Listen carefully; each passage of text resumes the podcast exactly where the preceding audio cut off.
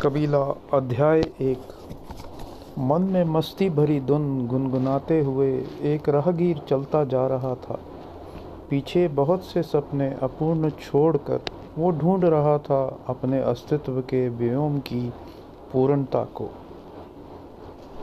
मन ही मन अतीत के विचार स्वतः उत्पन्न हो जाते, उसके जीवन में कई मृग तृष्णा के पड़ाव देखे। हर बार वो प्यासा ही बढ़ता रहा, एक सच्चे साथी की ख्वाहिश। स्वाति की बूंद की तरह उसे तरसाती रही, तड़पाती रही, क्योंकि उसमें एक कमी थी। विधाता का एक अभिशाप था उस पर, वह एक कबीला था। दूसरे लोग उससे सरोकार नहीं रख सकते थे। उसके कबीले की संस्कृति एवं सभ्यता संबंधों की उस चादर को, जिससे, जिसे वह धागा धागा करके जोड़ता बुनता था। किसी टिड्डी की भांति तार तार कर देती। अपने कबीले में वह रह सकता था, आबाद हो सकता था, लेकिन आज़ाद नहीं रह सकता था। और आज़ादी को वो जीवन का सबसे अनमोल रतन मानता था। प्यार मनुष्य में जीवट भर देता है। कौन कहता है कि प्यार आदमी को निकम्मा बना देता है? मानव का एकमात्र काम है जीना और प्यार ज़िंदगी को एक सुहाना सफ़र बना देता है।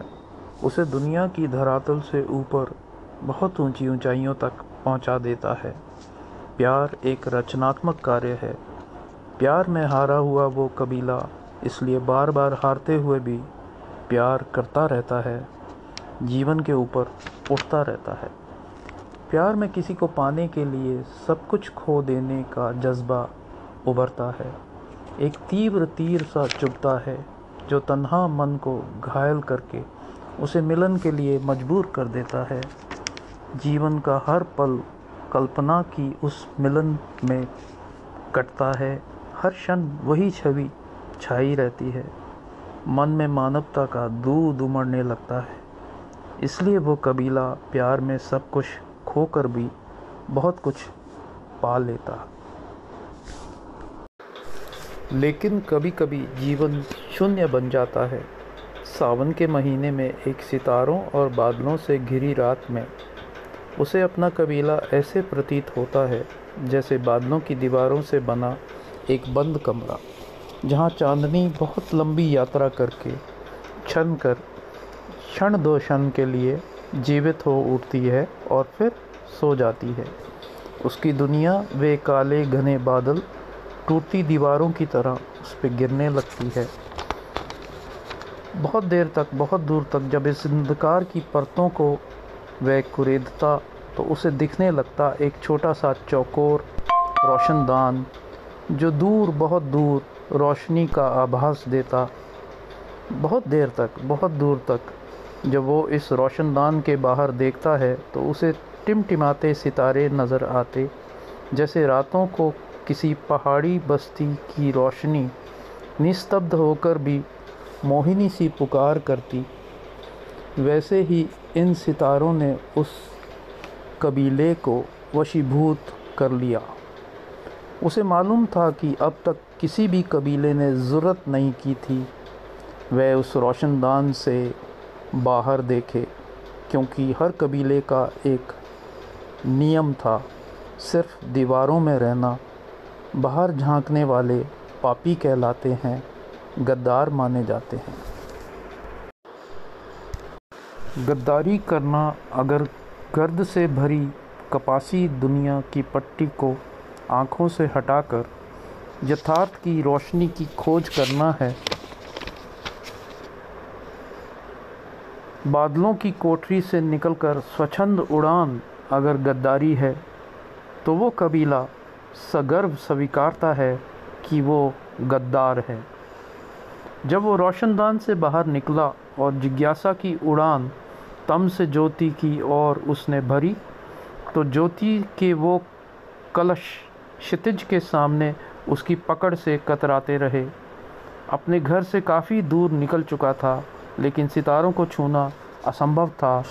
वह भूमंडल से ऊपर पहुँच चुका था, लेकिन धरती और सितारों के बीच एक शून्यता की अनंत खाई होती है, जिसमें हर अंधे जिज्ञासु की मौत होती है, उसका सबसे बड़ा इम्तिहान होता है। तितली चली रस की खोज में, बिजली चली बादल की गोद में, फूल मिले या कांटे, कौन सोचे, कौन जाने, मैं तो हूँ लीन सच की सोच में, एक तारा बनकर अकेला छोड़ पीछे गगन का मेला, जले मेरा मन तम की जोत में। दुनिया एक खाई, मैं एक सच्चाई। कूद लगानी है अपनी ही खोज में। कूद लगानी है अपनी ही खोज में। जब भी वह अकेला होता, एक प्रश्न बरबर उसके मन में उठता। उसका अपना अस्तित्व इस अनंत व्योम में एक छोटा सा प्रश्न चिन्ह बनकर उसे व्योम में घूरने पर मजबूर कर देता। जितना वह घूरता, उतना ही ये प्रश्न बड़ा हो जाता। इस क्रिया को दोहराते दोहराते उसकी आँखों में पानी आ जाता और तब उसे ज्ञान का बोध हो जाता। मैं का प्रश्न चिन्ह व्योम में लीन हो जाता।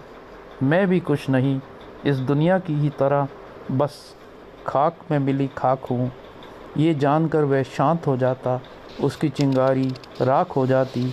वह उस युगनू, जुगनू की तरह बन जाता जो उजाले में आकर अपनी रोशनी खो देता है, लेकिन जिसे विश्वास हो जाता है कि अंधकार डरावना नहीं, सिर्फ़ परिवर्तन है और परिवर्तन तो परवित पर परिवर्तित होता रहता है, जीवन की ही तरह। और परिवर्तन तो परिवर्तित होता ही रहता है, जीवन की ही तरह। कबीला अध्याय दो। पागल है, ये पागल है। उसे देखकर एक मित्र ने कहा, इसकी चाल हमसे भिन्न है।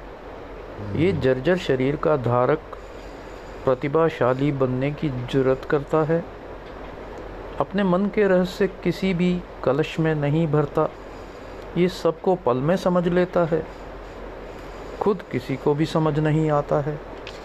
ये अपनी खुशी के लिए भी नहीं जीता। चाहता पूरब चलना है। तो पश्चिम पहुँच जाता है। कोई ठोकर मारे तो ठीकरे सा टूट जाता। कोई प्रशंसा कर दे तो ठोस बन जाता। हाँ मैं पागल, क्योंकि मैं जानता सबकी चाल। हर शब्द की छिपी कहानी मेरे सामने नग्न हो जाती और नग्न हो हो के बहुत छोटी दिखने लगती। इस पर भी मैं कोई निष्कर्ष बयान नहीं करता पर कुछ लोग समझ जाते हैं कि मैं समझ गया। खुद को मैं लेकिन एक शांत ज्वार भाटा सा दिखलाता, जिसमें भरपूर क्षमता है, लेकिन जो तुष नज़र आता है। और किसी ने कोशिश नहीं की मेरे अंतर में झांकने की। बाहर गर्दा जमा देख सोच लिया कि यही संपूर्ण है। मैं तो स्वाभाविक रूप से रहस्य हूँ। तुमने सोचा मैं छुपा रहा हूँ क्योंकि मैं थोथा हूँ। तभी तो मैं स्वीकार कर रहा हूँ कि मैं पागल हूँ। यदि तुम कहते कि मैं कुछ और हूँ तो मैं वो भी स्वीकार लेता। क्योंकि अपनी सच्चाई जानते हुए भी मिथ्या के कवच में रहना मेरी कमज़ोरी रही है। दरअसल हर मिथ्या में मुझे एक अंश सच का मिल जाता है और मैं उसे स्वीकार लेता हूँ। और फिर गर सच्चे मित्र हो तुम तो पहचान लोगे क्या मुखोटा है और क्या है मुख? अभी इसलिए मैं अपने मुखोटे को मुख स्वीकारता हूँ, क्योंकि ऐसा तुमने आभास किया। ये लड़ा नहीं, लड़खड़ा गया। इसकी हार हुई। ये मान गया कि ये पागल है। पर मज़ा नहीं आया मुझे अपनी जीत में। न जाने क्यों ये हार कर भी मुझे और छोटा बना देता है। इसकी बूढ़ी आँखें मेरी परतों को चीर देती हैं। मैं इसे नीचा दिखाना चाहता हूँ, क्योंकि इसके व्यवहार में कोई सरलता नहीं, कोई स्थिरता नहीं। ये वो पारा है जिसे मैं अपनी मुट्ठी में बंद कर लेना चाहता हूँ। हर वो मित्र जो बिना अपनी रीढ़ की हड्डी के हो, सिर्फ़ तुम्हारे अस्तित्व को उभार दे, खुद खुद ना रहे, एक दूसरे की बैसाखी बन जाए, तुम्हें अपनी वही तस्वीर दिखाए जो तुम देखना चाहते हो मैं ऐसा मित्र नहीं। मैं अगर तुम्हारा मित्र हूँ तो सबसे पहले मुझे आभास है तुम्हारी बुराइयों का। इस ज्ञान के पश्चात तुम सोचते हो, मैं तुम्हें दिकारूँगा जब मैं चुप रहता हूँ तो तुम अपने को दोषी मानते हो। मैं उंगली भी नहीं उठाता और तुम अपराधी से कतराने लगते हो। तुम कमज़ोर और खोखले हो जाते हो। मेरे से आँख चुराते हो। कभी कभी ज़ोर से हँसते हो, पर वास्तव में मेरे साय से भी डरते हो। मेरे साय तुम्हारे गुनाहों के साय बन जाते हैं। जो तुम्हें स्वच्छंदता से जीने से रोकते हैं, तुम बंदे हाथों, तिनकों, तिनके की खोज करते हो। हर वो जो तुम्हें, तुमसे जुदा विचार रखे, तुम्हें कांटे की तरह खटकने लगता है। मैं भी तुम्हारी आँख का कांटा बन गया। ये एक दिन होना ही था। ये एक दिन होना ही था। कबीला आज मित्रहीन है। उसकी राहें फिर से वीरान हैं। एक आखिरी मित्र था उसका। वो भी आज छूट गया।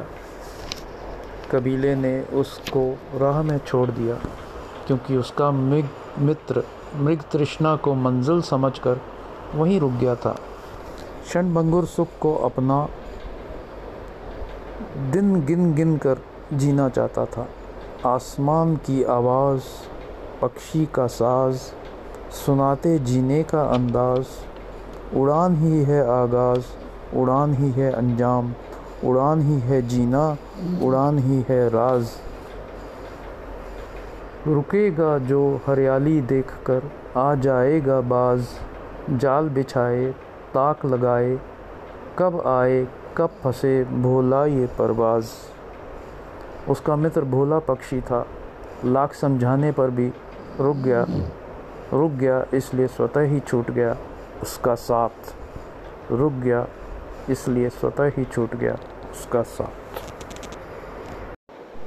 एक शाम समुद्र के किनारे उसने पड़ाव डाला सूर्य को समुद्र में अस्त होते देख न जाने क्यों उसे अपनी माँ की याद आ गई। दुनिया के भ्रमण से तप कर, आग का गोला बनकर प्रतिदिन अरुण बाल सो जाता, समुद्र की गोद में खो जाता। समुद्र अपने विशाल तरल दामन से छुपाता, सूरज को जामिनी के आक्रमण से। हर सुबह प्रसूति की पीड़ा, हर रात सूर्य की नीड़ समुद्र की है कहानी यही, समुद्र का है सार यही। दिवाकर की माँ है समुद्र, इसलिए समुद्र में आँसू हैं, पानी नहीं। माँ और आँसू, कितना गहरा संबंध है इनका। तभी तो माँ की याद आते ही कबीले की आँख भर आई थी।